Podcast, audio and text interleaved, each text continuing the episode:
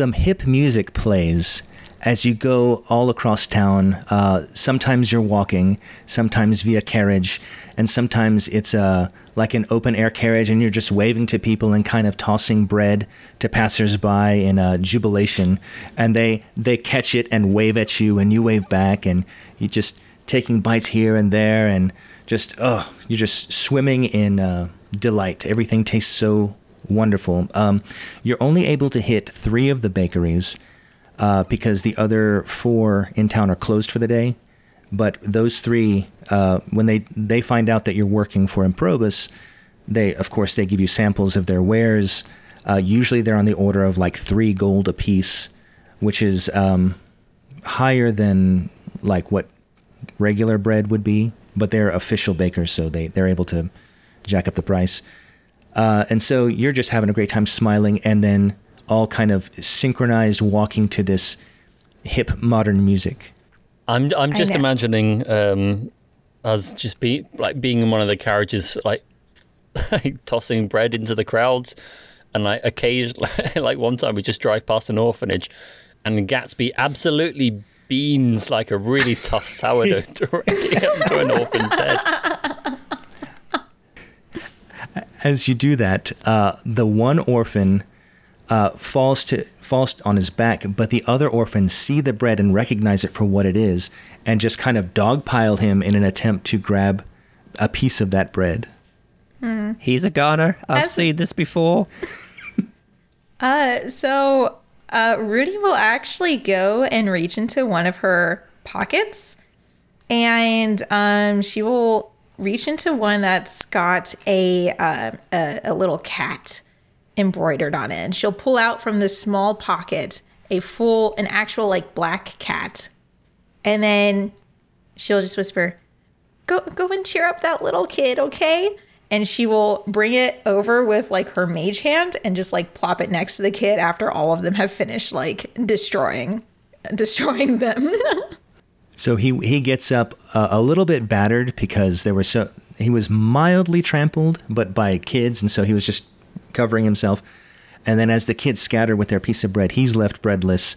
But then at that moment, your your cat comes up and kind of caresses him on the leg as he walks up to him, kind of rubs his body against his leg, and you can see his spirits lift. Yeah, because now he has a cat to eat. No, Gatsby. I actually grew up in something of an orphanage. Like, I have a dad, but like a lot of the people I grew up with were orphans. They always just need some cheering up, and it can be kind of, you know, aggressive at times. So I'm just glad I could help him out a little bit. I wish he could have gotten the bread that you threw at him, though. Oh, I, I've got the spare one, and I've I, built another one. I, so you're on a carriage that is traveling away. Can you roll to hit for your throw? Well, what I can do... is, see, uh, my my faithful micropig Daisy um, acts as my arcane focus. So if I put a piece of bread in her mouth and I cast Eldritch Blast through her, I can totally... You're, it's like, like a t-shirt gun. I, I, I, yeah, I, I basically hold her on my shoulder and bazooka a bit of bread straight at the orphan. So... Because my, Well, let's let's just have a look. What's my range on um, Eldritch Blast? Oh, one hundred twenty feet. I reckon that ought to do the job. Yeah, you're about fifty feet away, so that's no problem at all. Uh, you launch this bread from Daisy, and it hurtles through the air. Uh, this little boy that's caressing the cat uh, kind of is still a little heightened, even though he's getting calmer because of the cat, but as a result his head's a bit on a swivel, and he he sees the bread out of the corner of his eye. He moves slightly, and the bread absolutely takes out the cat from his lap. How and no. So what ends up happening is the cat is on his lap, the bread hits the cat, the cat starts flying, but the bread stays right in his lap, kind of like one of those uh, Newton's cradles. Yeah, conservation of momentum. Right. And so apparently the bread weighed exactly as much as the cat. The cat goes flying with a... And uh, he's like, wow, a whole thing of bread for me. And so... Uh, or, or, or he's like, how did this cat turn into bread? It happens so quickly. He's like, I guess this was a gift from the cat. And so he, he hesitantly takes a bite, and his, his eyes just get real big because it's delicious. And he's like, cat or not, I'm eating this. And he kind of gets up, huddles it to him, and runs to his uh, the, the main room so he can start eating his bread. And for the rest of his life, whenever he looks at a cat, he thinks, maybe, maybe it's really good bread. If in a couple of years we have to deal with a, a load of cat disappearances. Oh, my God. We'll, we'll keep a We'll uh, know why. Yeah. This bookmarked. So, so we'll make a note of this for right. like three years' time.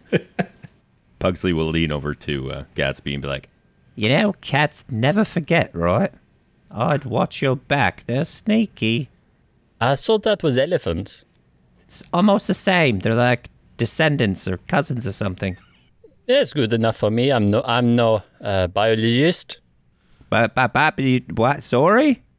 Oh, I'm, I'm, I, I, I do not write biographies. Oh, biography. I understand. Yes, I'm no biologist. Therefore, I do not write biographies. So how would I know about the history of the relationship between elephants and cats? H- history? Like, are we talking snakes now? Possibly, possibly. Depends. Well, once again, I said I know nothing about animals. Neither do I. Except for squirrels. Squirrels are pure evil. Oh, yeah, well, obviously. Uh, have you have you seen them? My worst enemy. Yes, well, my, my worst enemy is um libel cases.